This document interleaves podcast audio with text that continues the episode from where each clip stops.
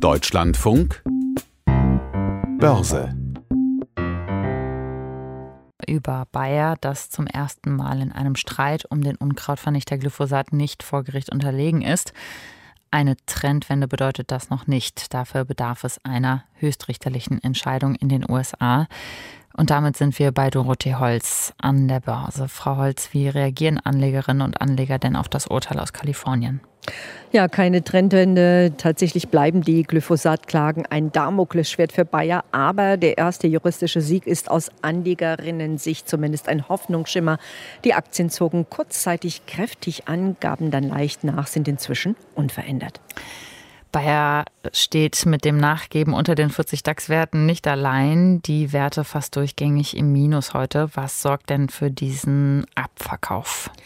Es ist ein ganzes Sorgenbündel. Ausgangspunkt für den heftigen Abverkauf heute sind explodierende Energiepreise.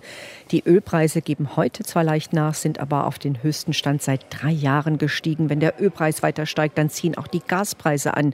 Die hohen Energiepreise könnten wiederum die Inflation weiter nach oben treiben. Die ist ja schon sehr hoch und damit auch die Zentralbanken zwingen, die Zinsen schneller anzuheben. Und das führt zu einer Flucht aus Aktien. Der DAX rutscht um rund 2 Prozent ab, fällt auf 14.898 Punkte.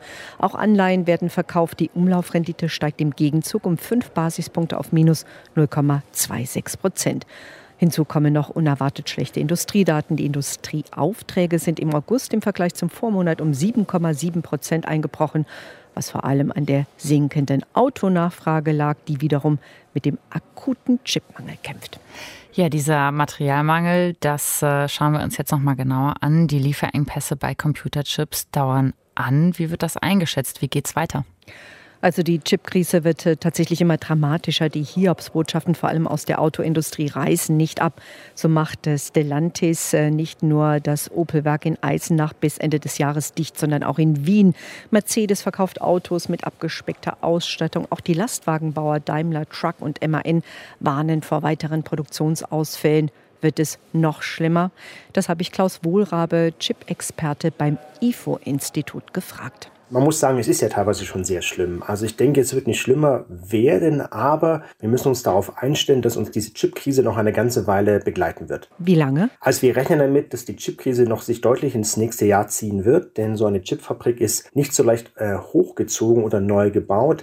Also da müssen wir uns in Geduld üben. Ja, die Autoindustrie ist einer der Hauptleidtragenden der Chipkrise, was natürlich an vielen Widrigkeiten liegt, die es gab. Stürme und Brände, die Chipfabriken lahmlegten und gleichzeitig Produktionsausfälle wegen Corona. Aktuell läuft die Chipproduktion aber auf Hochtouren. Wieso ist es dann weiter so schlimm? Man muss sehen, dass es sozusagen dahinter ein grundlegendes Thema ist, dass die Digitalisierung, die begleitet uns ja schon mehrere Jahre und drängt jetzt immer mehr in den Vordergrund. Das heißt, immer mehr Industrieprodukte und Konsumprodukte werden mit Chips ausgestattet. Das heißt, es gibt eine riesen Nachfrage und man darf nicht vergessen, es gab letztes Jahr eine große Wirtschaftskrise im Rahmen der Corona-Krise und jetzt vereinfacht gesagt bestellt die ganze Welt im Aufholprozess und trifft auf ein knappes Angebot. Aber die Digitalisierung kommt ja jetzt nicht über Nacht. Äh, das ist ja schon ewig ein Thema. Äh, also die Frage, war das nicht wirklich äh, vorhersehbar? Die Welthandelsorganisation macht zum Beispiel der Autoindustrie schwere Vorwürfe. Sie habe zu schnell Lieferkapazitäten abbestellt. In der Tat, die Automobilindustrie darf sich äh, nicht mit der Ausrede begnügen,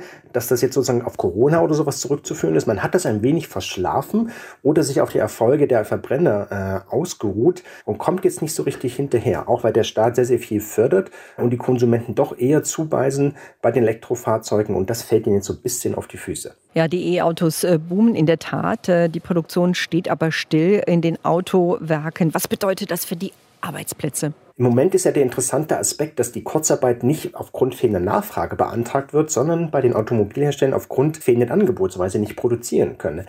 Die Automobilhersteller haben aber ein großes Interesse, ihre Fachmitarbeiter zu halten. Also es wird mehr Kurzarbeit geben, auch die nächsten Monate. Aber die Automobilhersteller haben ein Interesse, die Mitarbeiter zu halten, weil die Nachfrage nach Elektroautos wird ja weiterhin hoch bleiben. Autos können nicht gebaut werden, aber auch die PlayStation 5 nicht. Der Elektronikhändler Seconomy sieht Probleme im Weihnachtsgeschäft auch bei Kühlschränken herrschen bald britische Verhältnisse hier? Britische Verhältnisse würde ich sagen, das ist etwas übertrieben. Man muss sich aber auf deutlich längere äh, Lieferzeiten oder Wartezeiten bei, bei den Konsumenten einstellen. Wenn man an bestimmten Produkten interessiert ist, sollte man schauen, ob man die eventuell jetzt schon bestellt um nicht im Weihnachten eventuell dann vor bösen Überraschungen zu stehen und kein Weihnachtsgeschenk zu haben. Die Chipindustrie, die frohlockt natürlich, die hat Hochkonjunktur. Infineon baut das Geschäft aus, verdient mehr. Global Foundries will an die Börse. Die Chipindustrie hat aber auch schon andere Zeiten gesehen. Trotzdem steht jetzt hier gerade ein absoluter Wachstumszyklus bevor. Das sehe ich auch so. Also die Chipindustrie, ich hatte das Stichwort Digitalisierung schon genannt, das wird jetzt äh, uns die nächsten Jahre begleiten und es wird sogar noch weiter zunehmen.